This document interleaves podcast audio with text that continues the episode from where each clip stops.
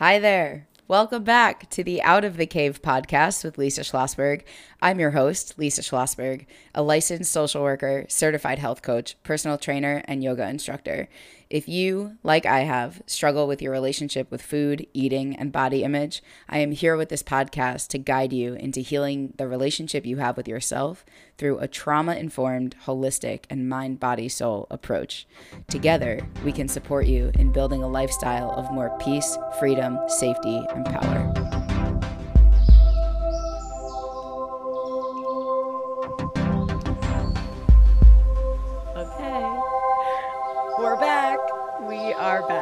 I'm giddy.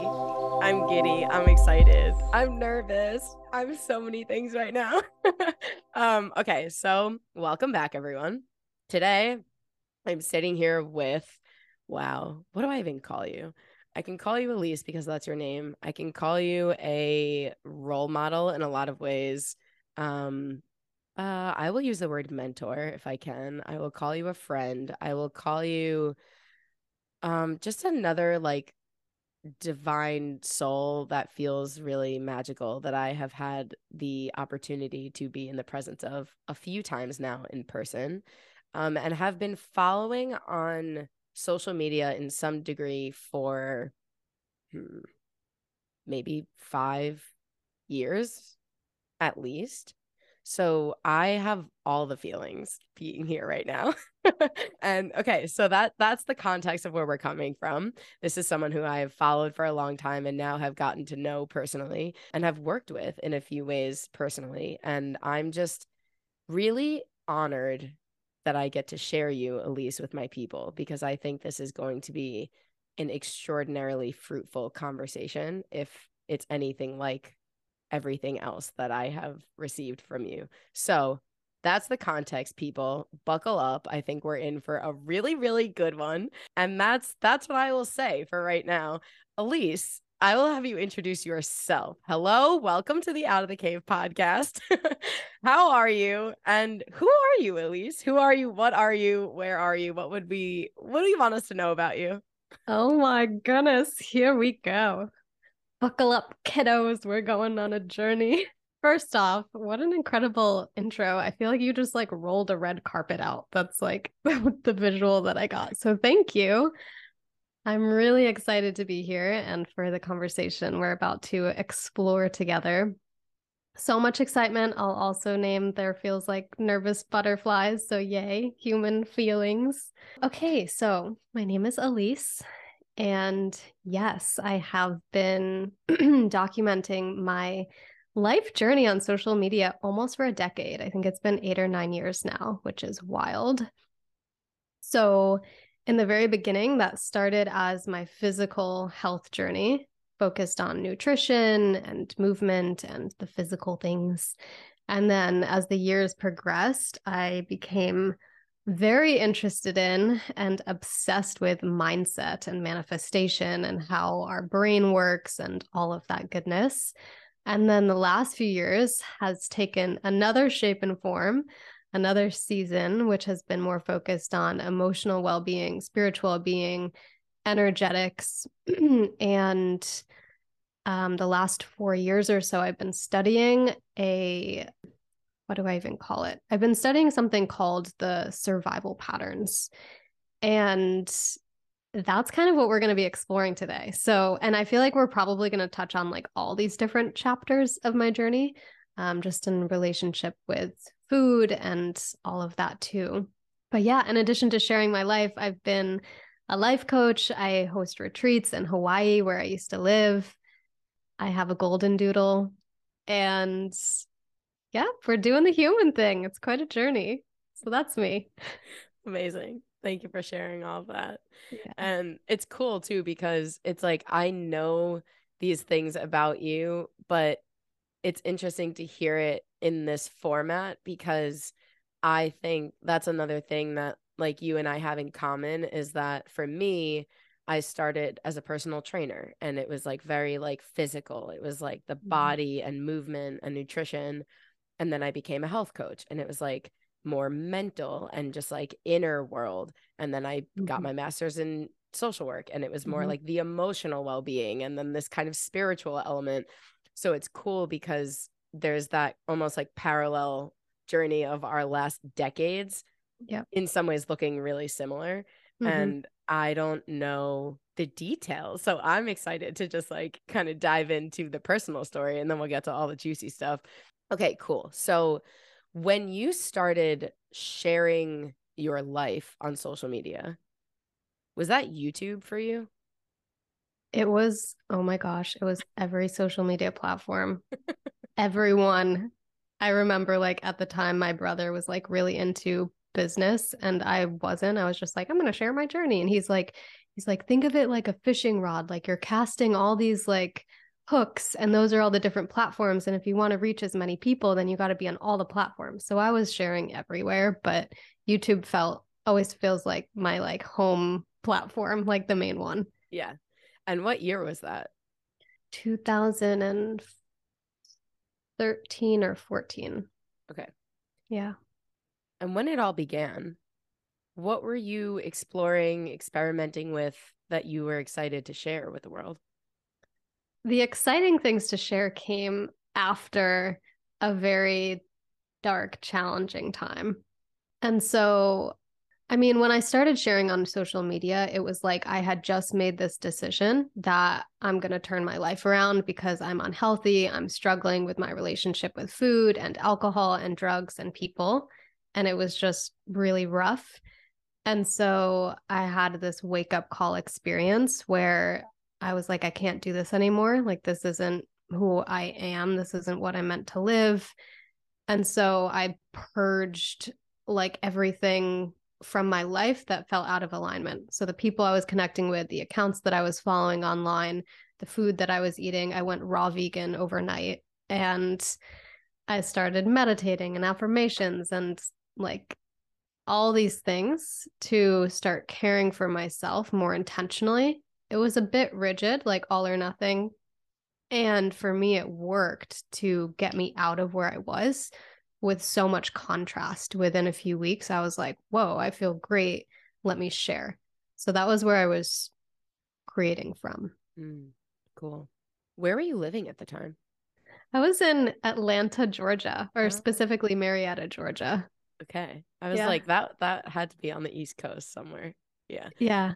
And then if you don't mind sharing, what in back then before things started changing, what did like the day to day kind of look like for you? What were the things that you identified not working? Oof, it was rough. So I was living with my best friend roommate at the time. That was working, but we were both navigating food struggles, body struggles together, and we're kind of like buddies in it. And so that it's like on the surface, we're health buddies, but like what was really happening was like it was just getting really deep in that struggle. And yeah, so I mean, I was trying to restrict and it was coming out sideways and I was overeating, overeating on sweets, on all the things.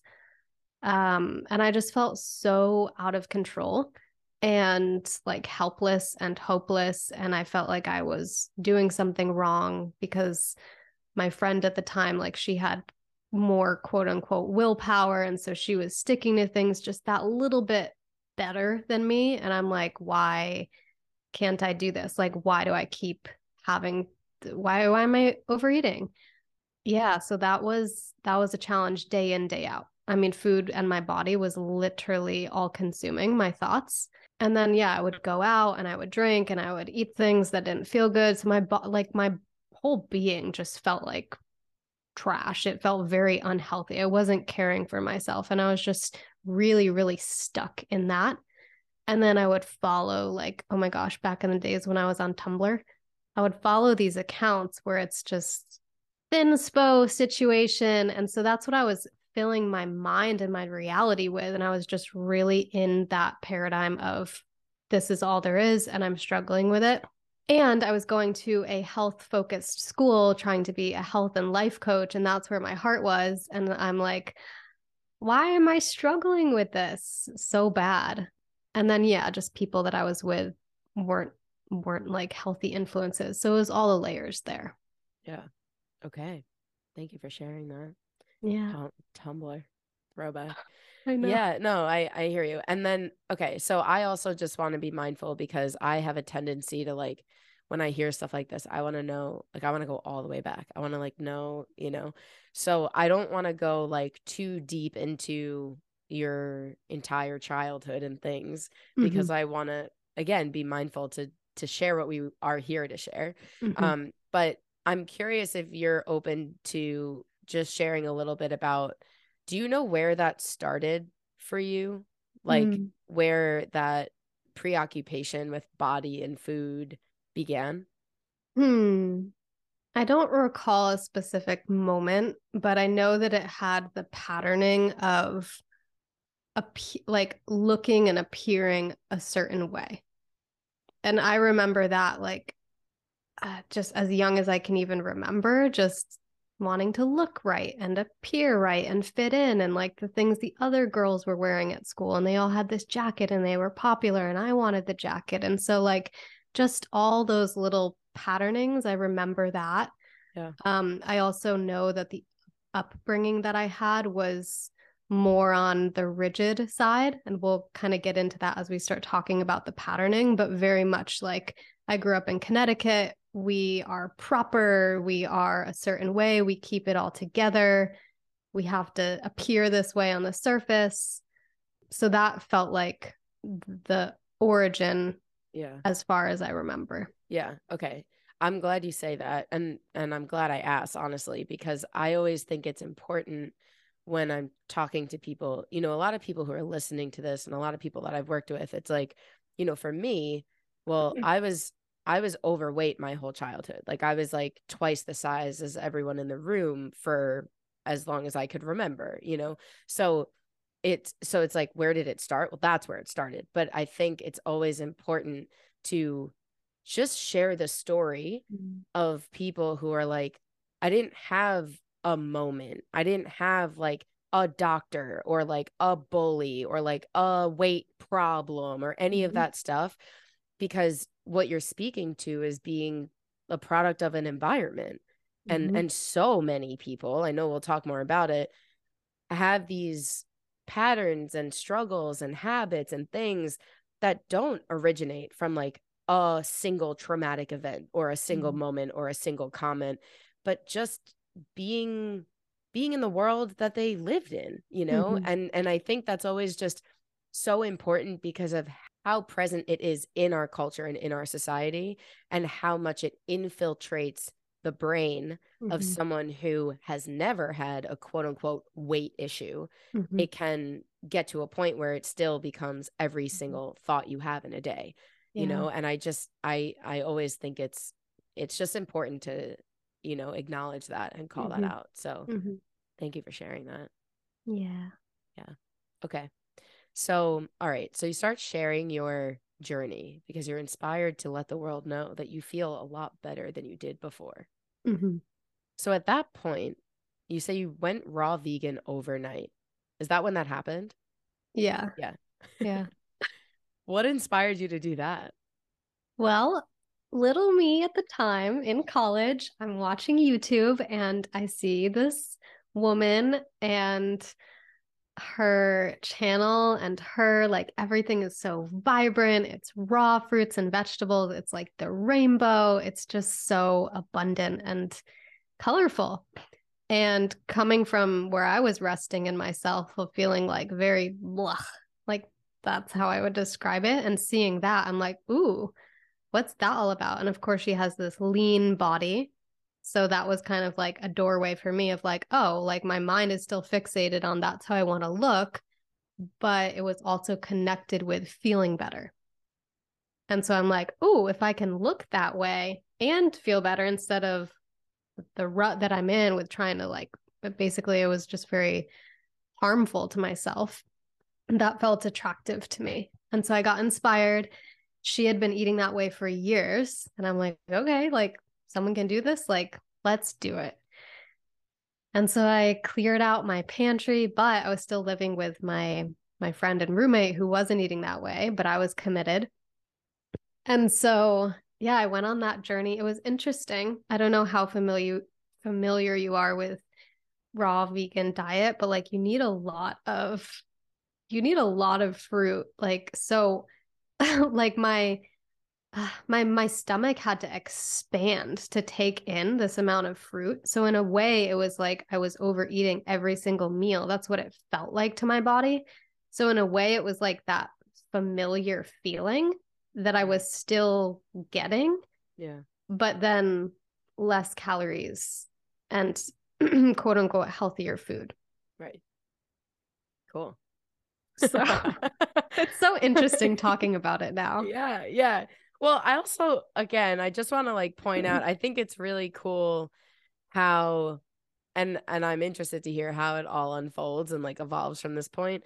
But I just think it's important to to just take the little piece of like when you're motivated by like, "Ooh, I want to look that way."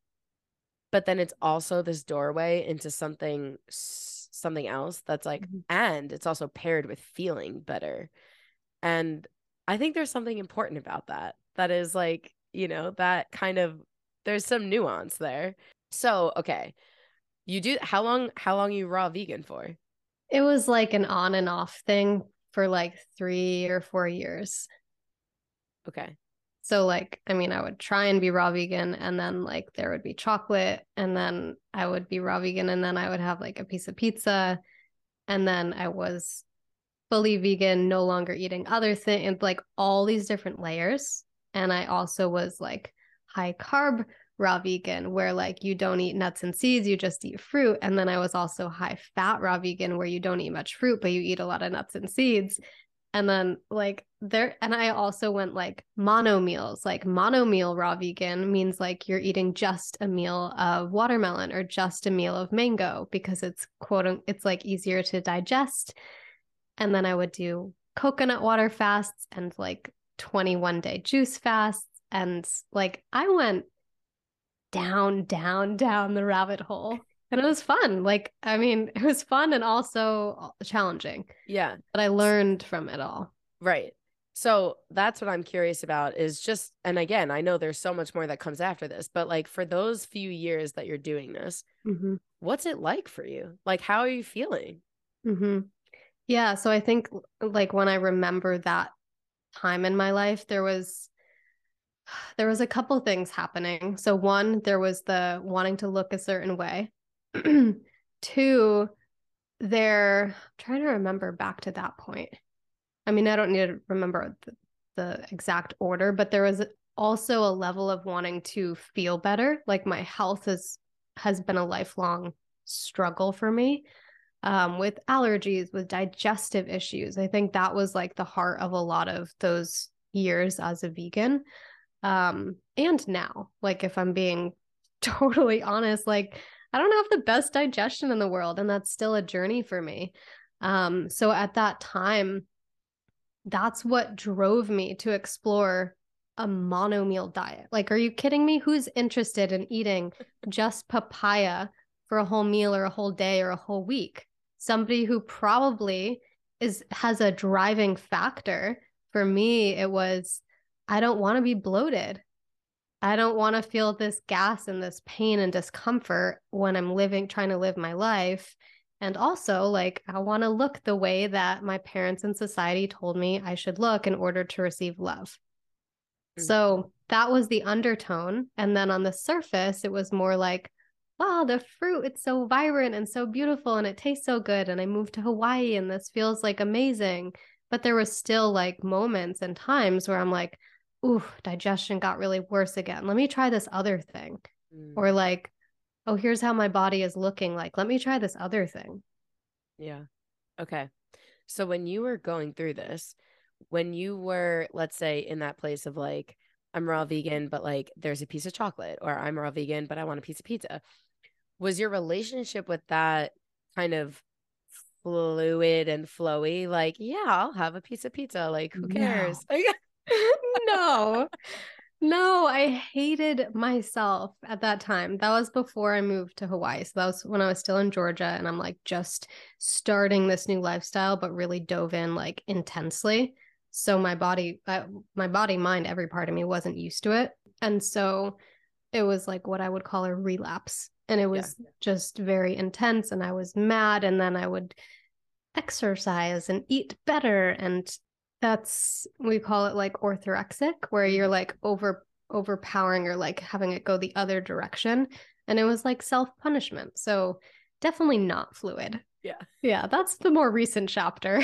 I was going to say, I'm like, I can hear it in you. Like, I know that part of you, but that's why I ask. And mm-hmm. so it's it's also interesting because I think again something I'm familiar with and a lot of people probably listening to this are familiar with is like trying different diets for the sole purpose of weight loss mm-hmm. and and having it be you know again something I talk a lot about is it's not about what you're doing it's about the energy with which you're doing it and mm-hmm. and so you know it, I love the way that you say like on the surface it's like these are healthy foods and they're so vibrant and i'm in mm-hmm. hawaii and like all of this is great mm-hmm. but underneath that is still kind of the energy of like running from a predator it's like mm-hmm. i can't look this way i can't have yep. this happen this has to be gone and it's ultimately the energy of fear which is mm-hmm. you know so again just very relatable that is i think a lot of things get disguised as wellness culture and mm-hmm. actually are that same energy. So,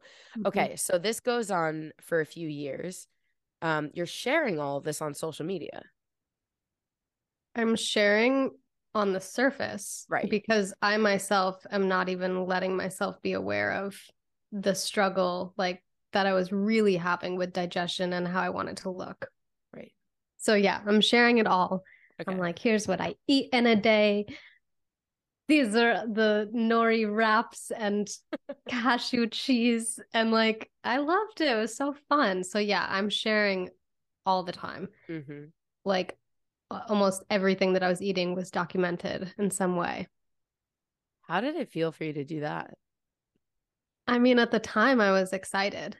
I loved it. I'm like I'm like, I'm a little monkey living in Hawaii. Look at this giant mango and avocado. I'm going to eat it right in my hand and not even cut it up. Like it was just a whole thing. Yeah. um, and then there was also the feedback loop of people who are living on the mainland or not in the island. And they're like, whoa, like that's so alternative and radical. And this girl has dreadlocks and this is a whole thing. And so there was there was also a thing happening where I'm getting some needs met, or my ego is like, the world is excited by this. I'm excited about this. It was just this whole like yeah. thing that all happened very fast. Now, looking back, now that I've slowed down and regulated, I look back at that and I'm like, I was an Energizer bunny eating mango, sharing it with like a million people. And I don't even know if I was aware of what I was really doing. Yeah. Yeah. Mm. Thank you. Thank you for sharing that. It's mm-hmm. really cool because again, I to me this feels like very similar to my weight loss.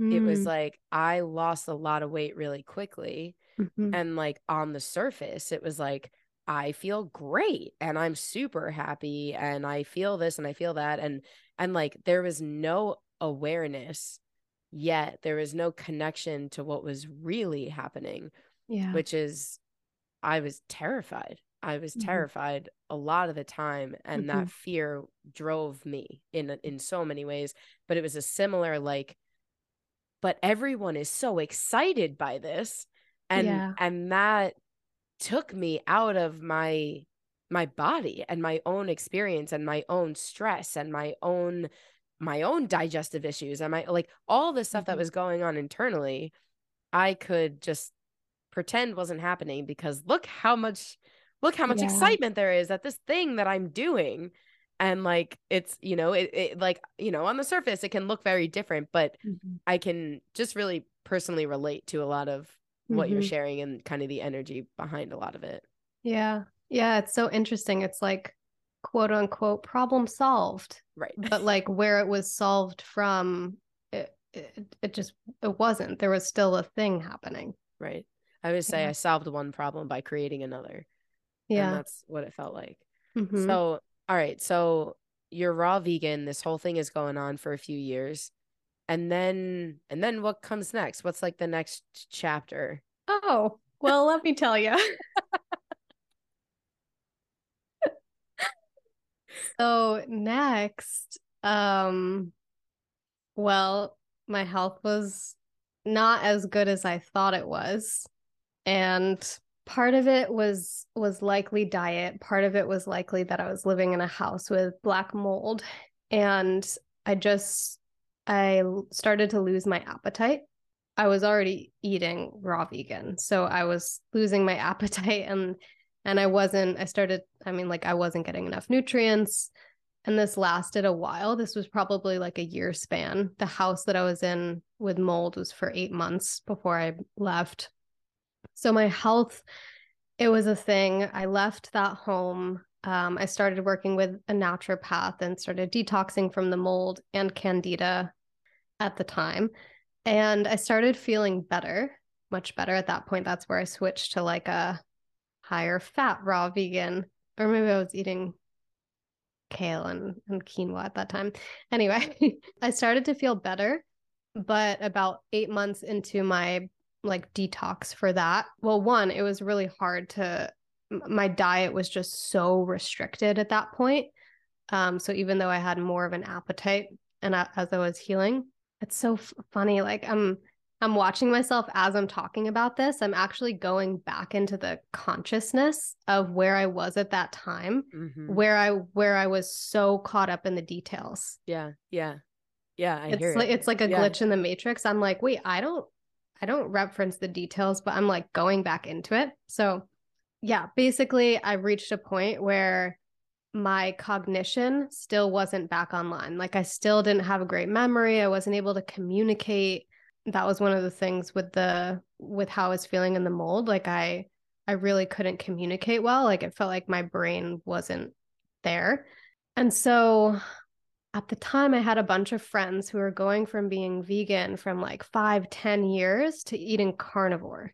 And they all had their own unique thing where like one of them was a musician and he wasn't able to remember the notes and then he went carnivore and all got better. One of them had a injury with his arm that wasn't healing and then he went carnivore and it healed and everyone had their own story. And I'm like, "Oh boy. I'm like the world's second largest vegan influencer. Oh boy. But I was really struggling. And I reached a point where I was just willing to give it a try because I had done the detox, I had done every variation of vegan, raw vegan, and I just felt really under resourced. And I just wanted to feel like myself so that I could do what at the time was like the main thing giving me purpose in life, which was inspiring other people. And so I'm like, how can I do this if I'm struggling and still my brain's not online? So I went carnivore. I started with a meal of salmon and I woke up the next morning and my brain felt so much more clear. Like there is no denying I'm like, oh shit. Like I, I don't I don't actually want this to work like I do but I don't like I don't that was my experience and I ended up going through with it because I started feeling better and better. So then I ate yeah car- mostly carnivore for a whole year and then since then it's been more balancing out. Wow. Cool. Thank you for sharing that. Okay. So carnivore for about a year. Okay. Cool, cool, cool. Because again, I don't want to get lost in it. I there's I could ask you one billion follow-up questions about all this, right? But yeah. so when you talk about now it's been like balancing out. hmm Well, first of all, what what year was that? Oh gosh. 2009 19 I was carnivore.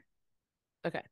So the last few years have been balancing out. hmm What does that look like for you? Or what is that what has that journey been like for you? Not necessarily, you know, does it Yeah. like? It's been interesting. I mean, yeah, like when I didn't really like want to be carnivore and then I settled in, that was like really when I started listening to my like feeling my body more. because it felt like cognitively I want to be vegan, but my body was responding and giving me signals from animal foods for like a whole year. My mind, like eight months in, I'm like, I like, I would like to be vegan again. I would like to eat kale again. And my body was just like, absolutely not. Um, so that was where things started to turn um, for me. And yeah, and then about a year in, it's funny because I I filmed a 30 day carnivore challenge at the very end of that year. And that challenge was actually like hard for me because that was when my body was starting to be like, hey, I'm wanting some other things now. Like I'm ready to start incorporating other foods. So, yeah, after that, I started just starting to eat other things. And then it was COVID time. So I started having like frozen uh, Cappello's pizza. And like, then I started to go into this season where I dropped the health nut. I dropped the wellness and I was in this season of like, I'm just going to eat whatever. That was interesting. And I had my own learnings from that. So that was probably 2021. And then the last couple of years have just been like a slowly coming back into, oh, yeah, but I, I can listen to my body and these foods feel better. I'm like, finally feel like the pendulum swung from one side all the way to the other, all the way to a different triangle. And now we're somewhere in the middle. Yeah. Another thing I'll also add, because we just went very into the details of like the food part, is that years back, I went through IIN, the Institute for Integrative Nutrition. Me too. And you did, yes. Yeah. and so I learned about primary foods. That was a really big thing for me. So it wasn't just like, oh, I ate all these different diets and eventually I I relaxed and listened to my body. But that was something that I was intentionally incorporating years and years ago, which really did make um, a big difference for me. Starting to notice, like, oh, yeah, there's certain areas of my life that if these aren't fulfilled, then I'm reaching for the food more so. But if I'm intentionally looking at, like, oh, yeah, do I have a connection to spirit or to exercise or to these different primary foods, that was really cool to have a direct impact. Yeah, I really hear you there.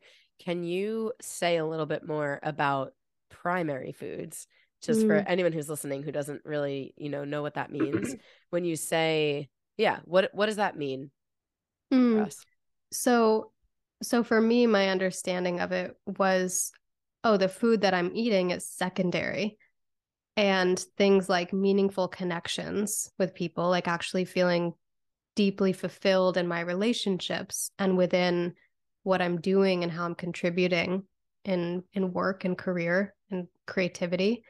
Um, exercise, movement, um, and then connection to myself, connection to the divine. Like, does that exist? Is there a wounding there? Do I feel fulfilled and interconnected in all of these other places, those are primary foods. Yeah. Thank you for explaining that.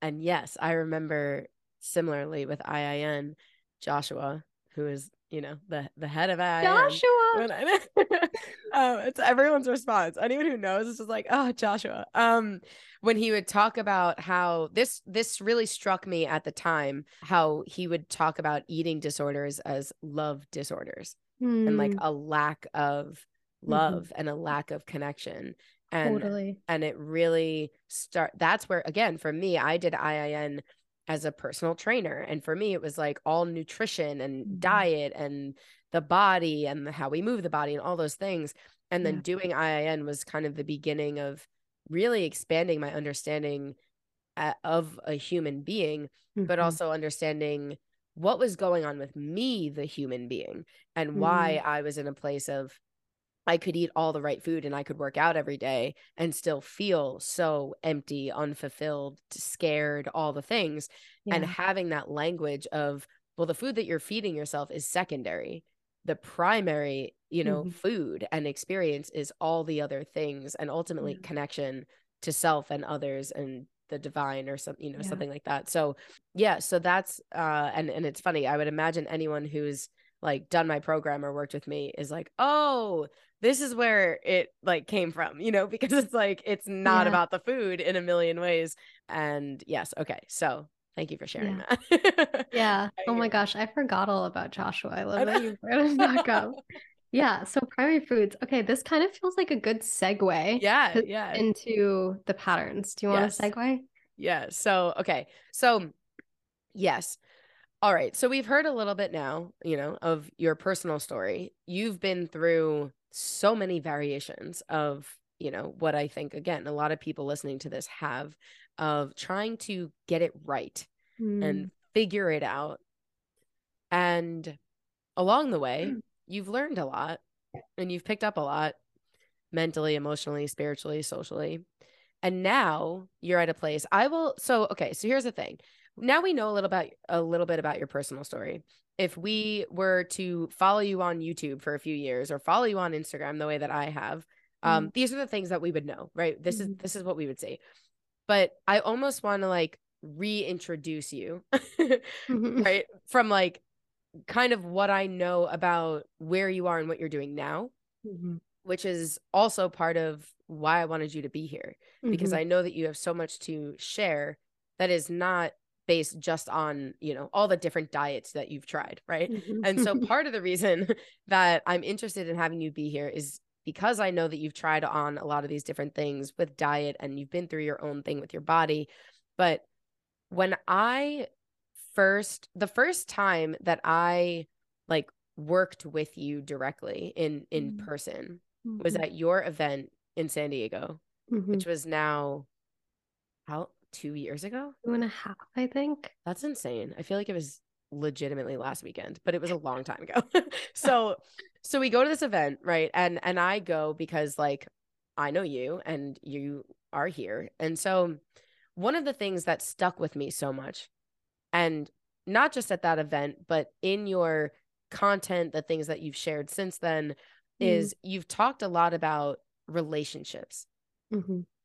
And I've heard you talk about, and I've experienced talking about things like conscious communication, setting boundaries, Mm. authenticity, vulnerability, Mm. and really how to show up in your relationships in a way that feels aligned. Mhm. And not just relationships with people, Mm. but consciously creating your life and Mm. being in relationship with your life. And Mm. so these are things that have been really impactful and inspiring to me. And then when we talk, you and I, about being here in this episode, there's this kind of overlap of the way that we show up around people and in our relationships, and the way that we show up in our relationship with food and with our body. And there's Mhm. so much that like intersects and overlaps around that. Mhm. And when we talk about this, you get excited to share the five personality patterns because that's something that we can apply to all of it our Mhm. relationship with our life and our relationship with other people, the way that we're showing up around food and our bodies. So there's so much kind of intermingled here, but that's kind of how I want to almost reintroduce maybe like the second half of this episode is to Mhm. just I want to hear almost everything you want to share about it Mhm. because like I said I think this would be a really fruitful discussion to have in terms of myself and everyone listening understanding how we fit into these personality patterns and what that Mhm. means for us not Mhm. just around people and relationships but also Mhm. around food and our bodies Mhm. so that's what I will use as my segue Yes. Dude, you're the best introducer, segue creator I've ever experienced. This is so good. Yeah, like you just described something that I haven't been able to put into words as far as like that like first chapter and this current chapter. So cool thank you. you're so welcome thank you Yes, I get so excited with the personality patterns. Um, I like to reference them as survival patterns, but it is originally coming from the book um, by Stephen Kessler, who I've had the opportunity to mentor with directly. He's incredible. Um, so yeah, the book, The Five Personality Patterns. I would write that one down now if you're listening and you're like, want to get ahead of the game. we can Um, link it too we'll put it in the show notes Cool. Yeah. Cool. Do you want me to just kind of give an intro into what this is? Yeah. Okay. okay. So, gosh, I could talk for hours and hours. So we're going to we're to make it concise. Um okay, so the survival pattern. So it all starts when we are just entering earth, just coming to earth. Um so basically, each one of these patterns has a, a stage of development that it all started at. So there's these different stages of development from when we're zero to five, seven years old. And most people are familiar with that, right? That's when we're absorbing and learning and in this brain state of hypnosis where that's where we're being impacted but there are these certain stages of development, which I'll share just a few. We're not going to dive into every single pattern, just the ones that really feel interconnected with food, specifically with emotional and overeating, um, or or yeah, just food. Okay, so stages of development would be like, okay, when the the baby is needing to take in and receive nourishment so that's a stage of development and i like the visual i have there is where there it's breastfeeding. That's the stage. That's like a perfect example of that that is the stage that they need to reach to be able to survive to take in nourishment and to stop when they're full and to have things go smoothly. So something we'll just kind of stick with this example all the way through. So if something doesn't go smoothly, if there's a mishap or there's struggle with breastfeeding, then that stage of development isn't completed to the best of its ability. It's it's it's not. And what happens there is the baby doesn't get their needs met. The little one doesn't get their needs met. And it's painful to not get your needs met. And you have to survive that pain of not having your needs met. And so there's a certain coping strategy that is interconnected with that stage of development that will help you get through that time. So in this experience, the baby gets or the little one gets stuck in this response, like the visual that I'll have. I know that you guys are listening to this, but it's like this grasping motion where it's like, I'm wait, I'm trying to take it in. I'm trying to reach to get my need met and I'm trying to reach and receive and I I can't. There's nothing there. It's it's not happening or it was there but it wasn't enough. It wasn't all the way until I was full and then I could push away. So it's like they're getting stuck in that state of grasping and reaching. It's more of like an anxious attachment too. And energetically it feels like there's this empty void and they need somebody else. They need their caregiver to help them and that's what they get stuck in. And then years later, someone's 20, 40, 60 years old, they're still in that state. That's what's happening energetically underneath. So that's that's one of the examples. I'll share just a little bit more and then and then I'll see what you want to poke around and ask about. Um, so that would be, we'll call that the merging pattern. Then there's the merging compensated. So the merging compensated is basically it's from that same origin, that same stage of development, but what this person does in order to protect themselves is since it's so painful to forever being in that reaching and not getting your needs met, they'll put like a hard shell over it and be like, I'm good. I I don't need this anymore. I'm good. I've got myself. Coping. Complete coping strategy, survival strategy. And then they grow up to be the person that's like, I don't need anything. I'm good. How can I help you? What can I do for you?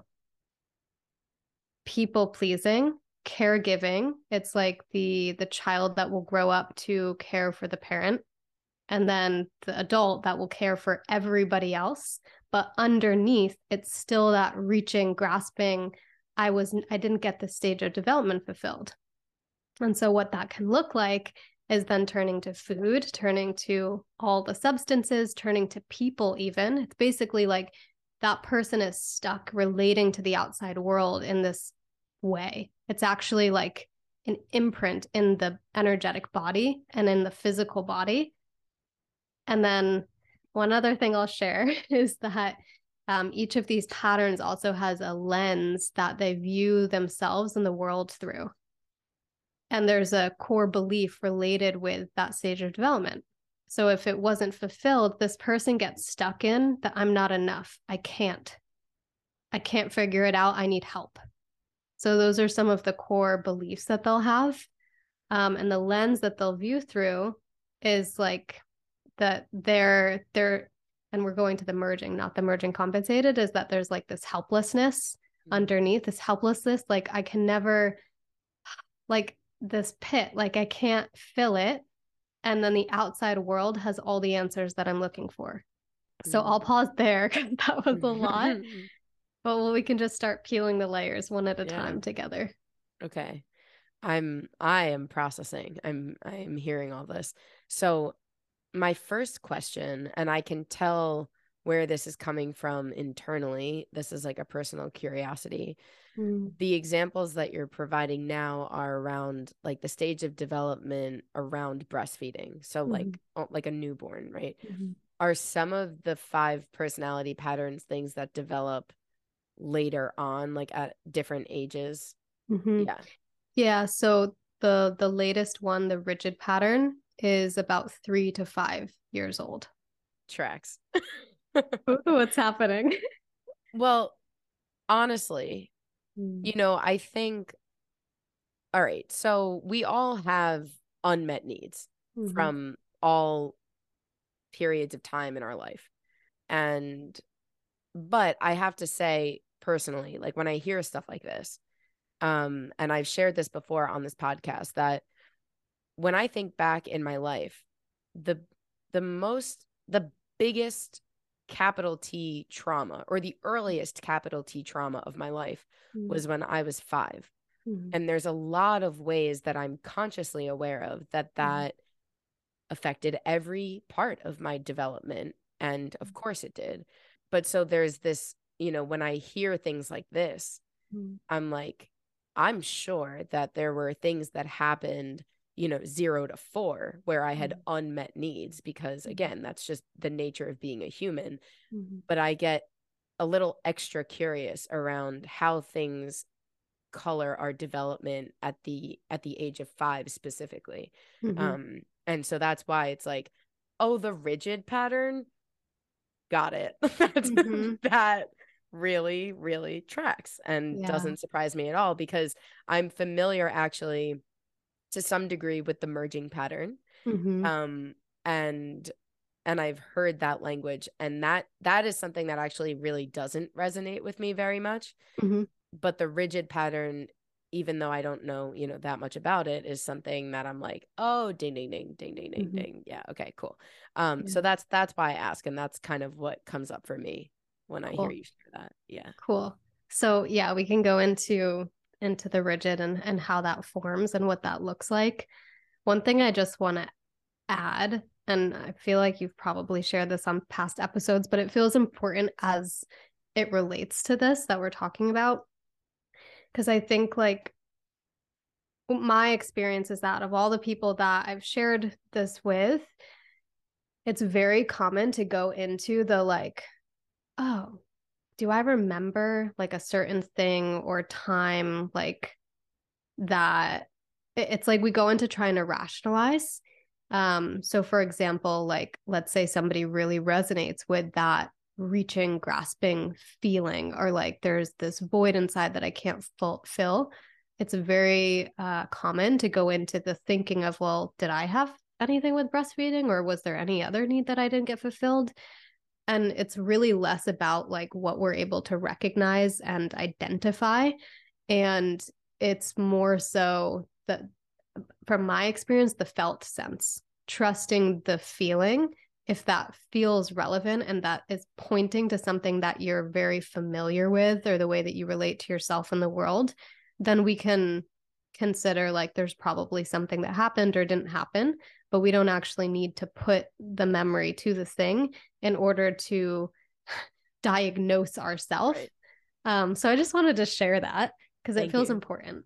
Yeah, totally. And I think you can kind of correct me if I'm wrong, but that's one of the things that in my limited exposure to the personality patterns, I've I really appreciate and think is really important about it is that it's not so much about kind of where you're coming from. It's about saying, are these the things the are these the patterns that you find yourself embodying now? Is this mm-hmm. how you're showing up in the world now?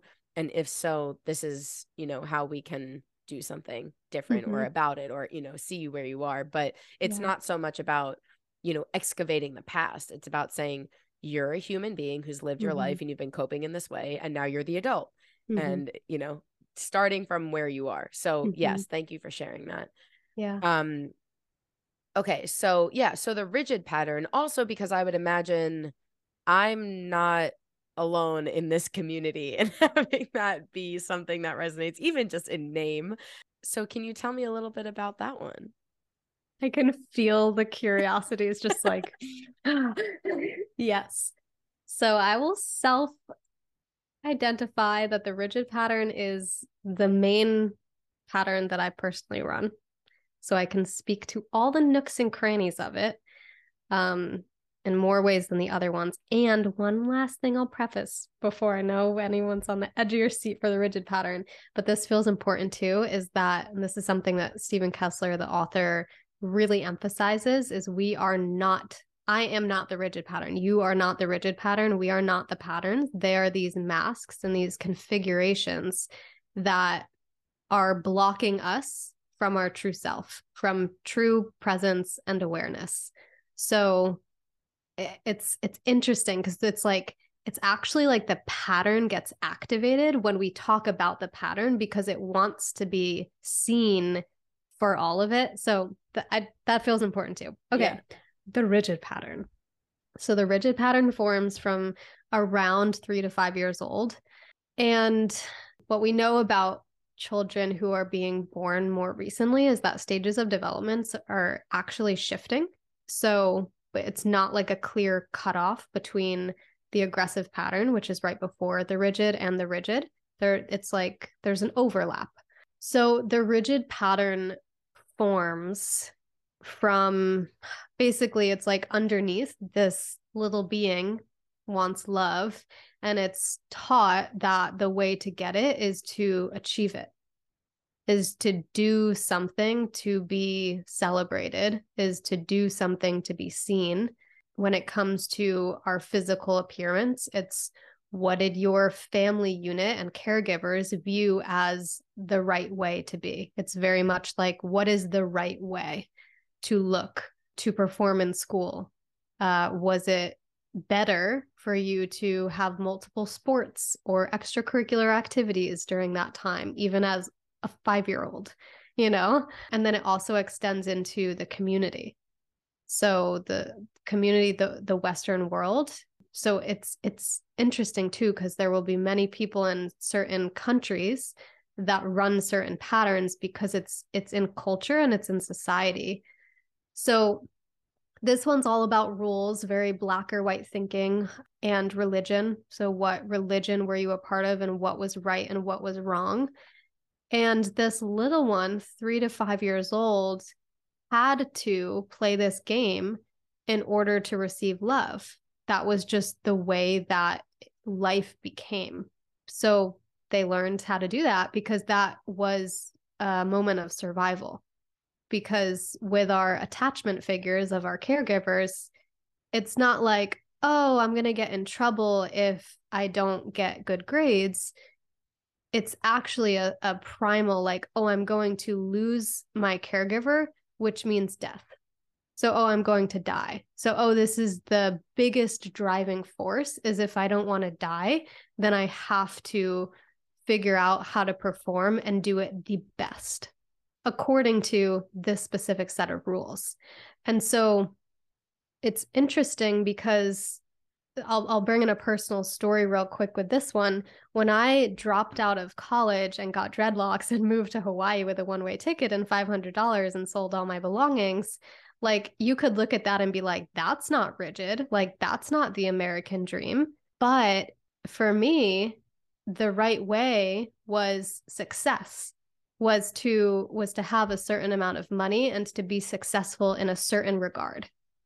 And so when my YouTube channel exploded and there's hundreds of thousands of people turning in, tuning in, my parents viewed me through the lens of she's made it. She has been successful. And so to the rigid part of me that's there for survival, it was like, oh, I did it. So there's a lot of like it's not just all cookie cutter. There it really depends on our family unit and like all the nuance. Yeah. Mm. Thank you for sharing all this. Yes. It's so juicy and there's like I have so many thoughts. One is I appreciate your personal example because this is why and we'll get into how this relates to food, mm-hmm. but this is why, you know, like I said right before we hit record, something that I really love about the work that I do, which is working with people in their relationship with food, is that you can have a hundred people who are all doing the same thing around food mm. for a hundred different reasons mm-hmm. and it's for exactly that it's exactly that reasoning is like for one person success can look like this for another reason it, for mm-hmm. another person it could look like this and so we're all kind of just shape shifting in the way based on where we got the rules about shape shifting mm-hmm. but it can look a lot different you know it can look very differently but mm. we're all kind of just maneuvering and mm-hmm. so I appreciate that a lot. Mm-hmm. And so that's that's that. Now, how all of this relates to food. Mm. So let's say now we're hearing what you're saying. We can identify with, you know, different parts of it. Mm-hmm. What does this mean, or what have you seen mm-hmm. in your years of coaching, working with people? mm-hmm. in how this translates to our relationship with food. Yeah, it does directly. It's it's it's wild actually that I'm here on this podcast because about a year or so ago, um, I was I was in a position where I was helping a friend out and I was taking sales calls for her program that was supporting women with overcoming binge eating um, specifically using like uh, mental techniques. And I was able to, this was like years years after I started studying the survival patterns. And so I was able to notice certain patterns. And it was so clear that that it, it was not the same across the board, but there were clear patterns that were that these women were in operating in. And it was like like eh, this work goes so deep that I'm able to recognize just based on the verbiage that the verb the the way that people speak um, and the words that they choose it informs me of where they're at and the way that they're viewing their situation and themselves and the world and other people and food and so what i noticed was that the merging pattern was a huge one really feeling that yeah just being in the state of like there there's not enough. And when the woman's husband goes out of the house it's like she's immediately turning to the thing because it's just so there and so pervasive and so present at all times that that feeling that she's she's stuck in that configuration. And when i say configuration it's like again the body's locked in that reaching that feeling of like ugh, like there's just something missing and something outside of me is the way to fill it. So that was a huge pattern that I noticed. And so so then we can get into the the healing each pattern. Like what do we do about this? Are you just forever stuck in this feeling of there's a void inside of you your whole life? Um no, one of the ways to there there's a couple things. So there's I like to classify it as there's human needs. So in this case, this person needs to be redirected to their own to their own core to recognize that there's there's not a void there. But they also need a healthy level of people being there to get them to that point of I feel full with nourishment. So if this, let's just say there's a woman who is in a relationship and she's in a job that's unfulfilling, if nothing in her life is providing that feeling of you're nourished and fulfilled, she's actually in reenactment. and actually this is what most people do in their lives is they find people and jobs and situations that are reinforcing the pattern of yeah i will um let's say her husband is like yeah you'll have physical touch but you're never going to feel completely ravished and loved and fulfilled in this relationship. So she's again reenacting in that relationship that there's never going to be quite enough to get fully fully filled. Same thing with her career. Yeah you love the people that you work with but the money's not doing it for you. So it's it's never fully enough. And then when it comes to food you're trying all of these different modalities and nothing's doing it for you so she needs to start attracting people and experiences that can can fill that. But she also simultaneously needs to be redirected to notice when she reaches that place of look it's full now. Look this time it's different. It's not the same as when you were younger and you got stuck in not having enough. This time in this moment with your husband or with the food look at this time how now you are full so that her body can start to feel that the need has been met. So that's that's something. Cool. Okay. I again i have a lot of follow i feel like these sound these are like psychological follow-up questions. Mm-hmm. so part of my curiosity in hearing that is let's say i'm stuck in a pattern. Okay okay okay okay what i love about a lot of this and the way that you're explaining it is the way that you tie it back to feeling like we're going to die Mm-hmm. This is something that comes up in probably almost every episode. This is why I'm obsessed with brain science is mm. is because when we're talking about things like this, so primitive, like our relationship with food, it's not just, you know, am I comfortable? It's am I safe? Am I going to yeah. survive? Mm-hmm. And that's why not just um our relationship with food, but also, you know, the reason that body image can feel so charged and feel like it's mm-hmm. life or death mm-hmm. is because exactly this that is if we have this belief that we have to look a certain way in mm-hmm. order to be safe mm-hmm. that's why it can go so deep Mm-hmm. and and feel the way that it feels and so i just that's what i was thinking before is like all all of that so now part of what i'm wondering is when you talk about you know creating a different experience Mhm. do you notice or i guess this is just a question about having that be an experience that can be uh safe ultimately is if we're if we're in this pattern right because Mhm. we have a belief or a feeling that that's where safety and survival can come from Mhm.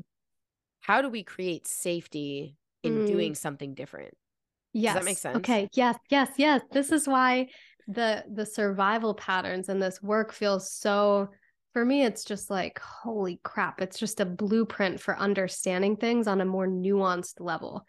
Um so each pattern has slightly different needs that are their doorway to true safety.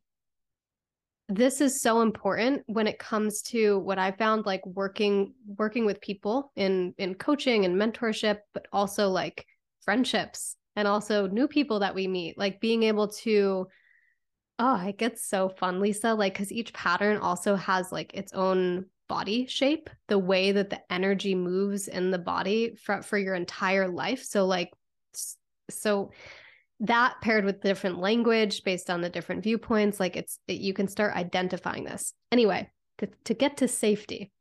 So yes let's use the rigid pattern as the example because well we'll just leave the merging pattern if you relate to that there's more to learn but the rigid rigid pattern i feel like we both relate to it more and and you've shared also that more people are coming coming from that so Yes, when you're in the rigid pattern, the illusion is that if you just perform better and do better and look better, then you will get more and more safe. It's it's here's what it is. It's the illusion where like you think that once you get there, then you will feel the ah.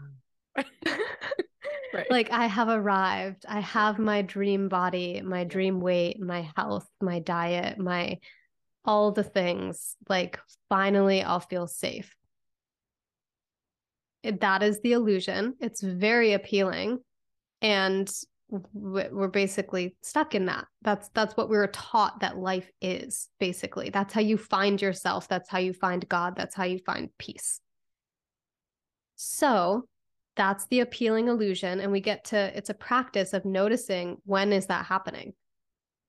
Right? So if i'm laying on my bed for 30 minutes and i notice that i'm thinking about a game plan for how to improve my business or my relationship or my body then I can have this moment where I pop out and I'm like, oh, 30 minutes just went by. And I was just in the illusion that it's going to happen someday once I do and achieve these things first. So the that's why it's helpful to know like what are our tendencies. And I always encourage everyone to go through a like an intake phase, an intake season where like for the next month, just get really acclimated to or not that's not the word, like really um uh, understand what how these things show up and just watch how pervasive it is in your life. Because that's that's our cue. That's where we can then do something different to come back to true safety in those moments. Actually there I, I like to see it as like there's two things. There's the in the moment practices that can pop us out of the pattern and come back to safety but then there's also like the baseline practices that even if we're not crazy in the pattern we're still doing these practices to build our baseline and expand our capacity to feel more safe. Yeah. So, for the rigid pattern, what they really need is to be pointed back to their own internal experience because they got stuck referencing the outside world.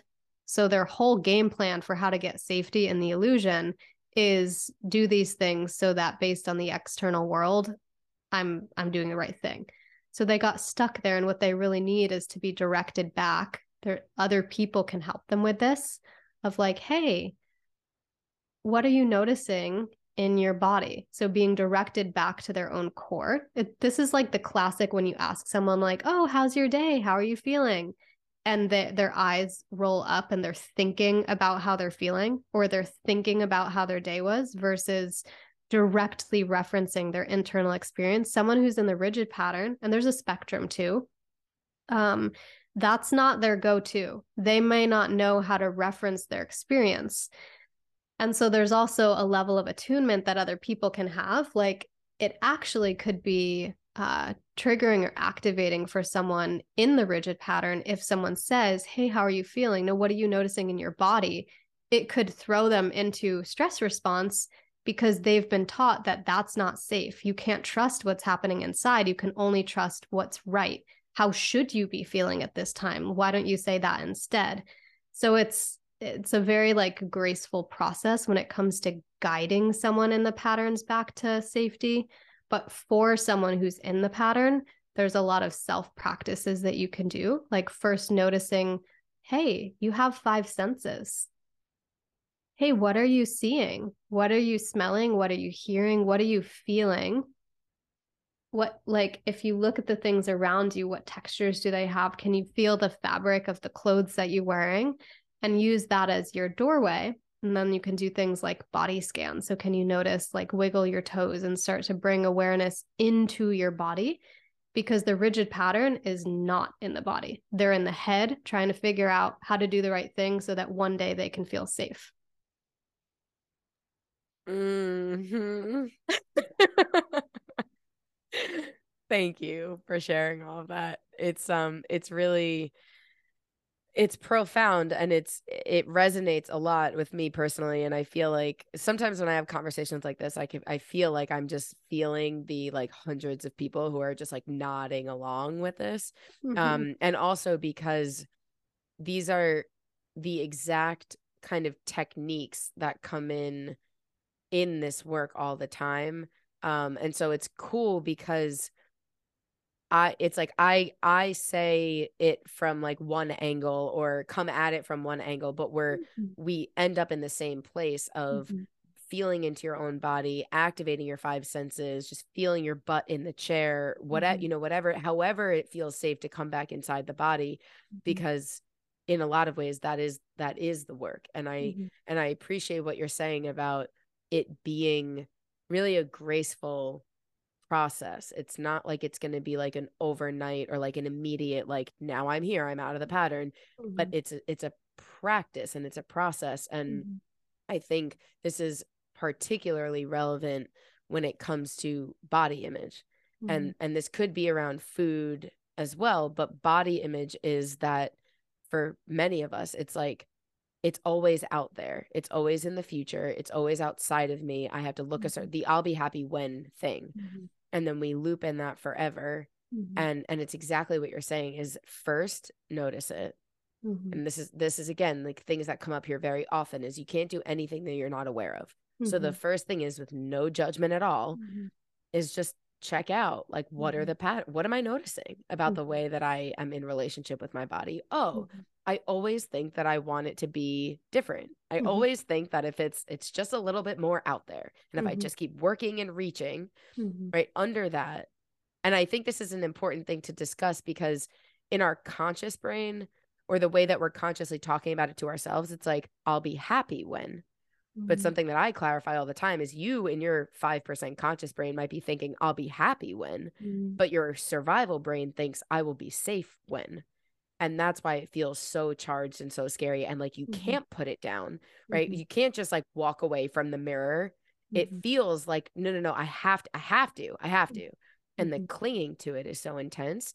But so Mhm. what you're saying is notice that when it's present and then take a moment to practice just coming back into here and now where there is no saber-toothed tiger there is no there is nothing life threatening coming after you you are you are safe to take a deep breath Mhm. and just continuing that practice Yeah. Yeah, exactly. It's like it's really starting to notice it's like it's oh, it's such a practice because like so I've been seeing um somatic therapists, energy healers for years now and it took me months and months and months to feel my feet to feel my feet instead of thinking, "Oh yeah, I have feet, they're down there."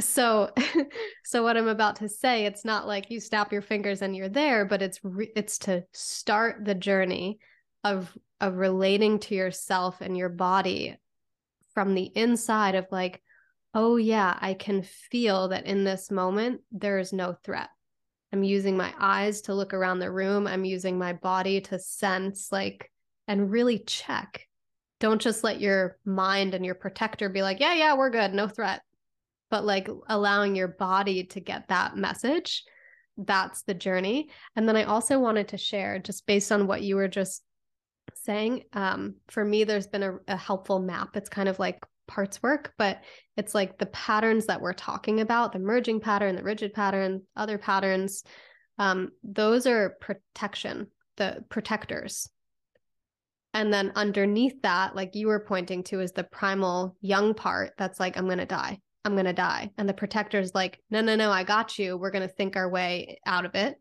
Or the merging pattern is like, no, no, no, I got you. This other person has the answer. We've we'll we'll figure it out.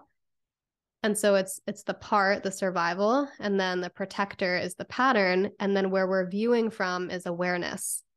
And where some of the more heady patterns get stuck is viewing from the protector or viewing from like a little step up like the manager that's like, oh, look, we're in the pattern. Here's what we do to get out of the pattern. And it's like, not quite viewing from awareness that's kind and gentle. So I wanted Thank to share you. that map. yes i really appreciate that and that again is something that really resonates because that's that's what we do as let's call ourselves heady people that we get heady about things and then we do that thing where it's like we we attempt con- connecting with the body through the lens of the head and then it becomes very like okay so how do i how do i do this right and what's the good way to do it and it becomes that that managing again so Mhm. yeah and part of the reason i'm over here like laughing when you talk about your feet is because i've shared on this podcast before that um, I've been working with my somatic therapist for years. And when I first started working with her, and she would ask me, like, where do you feel things in your body? And I'd be like, fuck off, Carol. Like, I don't even know how to begin answering that question. And now, you know, it's been years and I've come a long way. But I think it was like last week or something like really, really recent. And she asked if I could like breathe into all the way down to my feet. And I was like immediately aware that I was like, I am completely disconnected, at least in that moment, from mm almost the whole lower half of my body. And my feet felt so far away. Mm-hmm. And it was just, and so I say, and I I like to share things like that because it's like there i'm not there like i'm not you know like i'm i'm working on this all the time and it mm. is it's this constant practice and journey and sometimes it's more accessible than others and that's just like what it is you know yeah. but but i think all of all of that is really important terms of just the the ongoing practice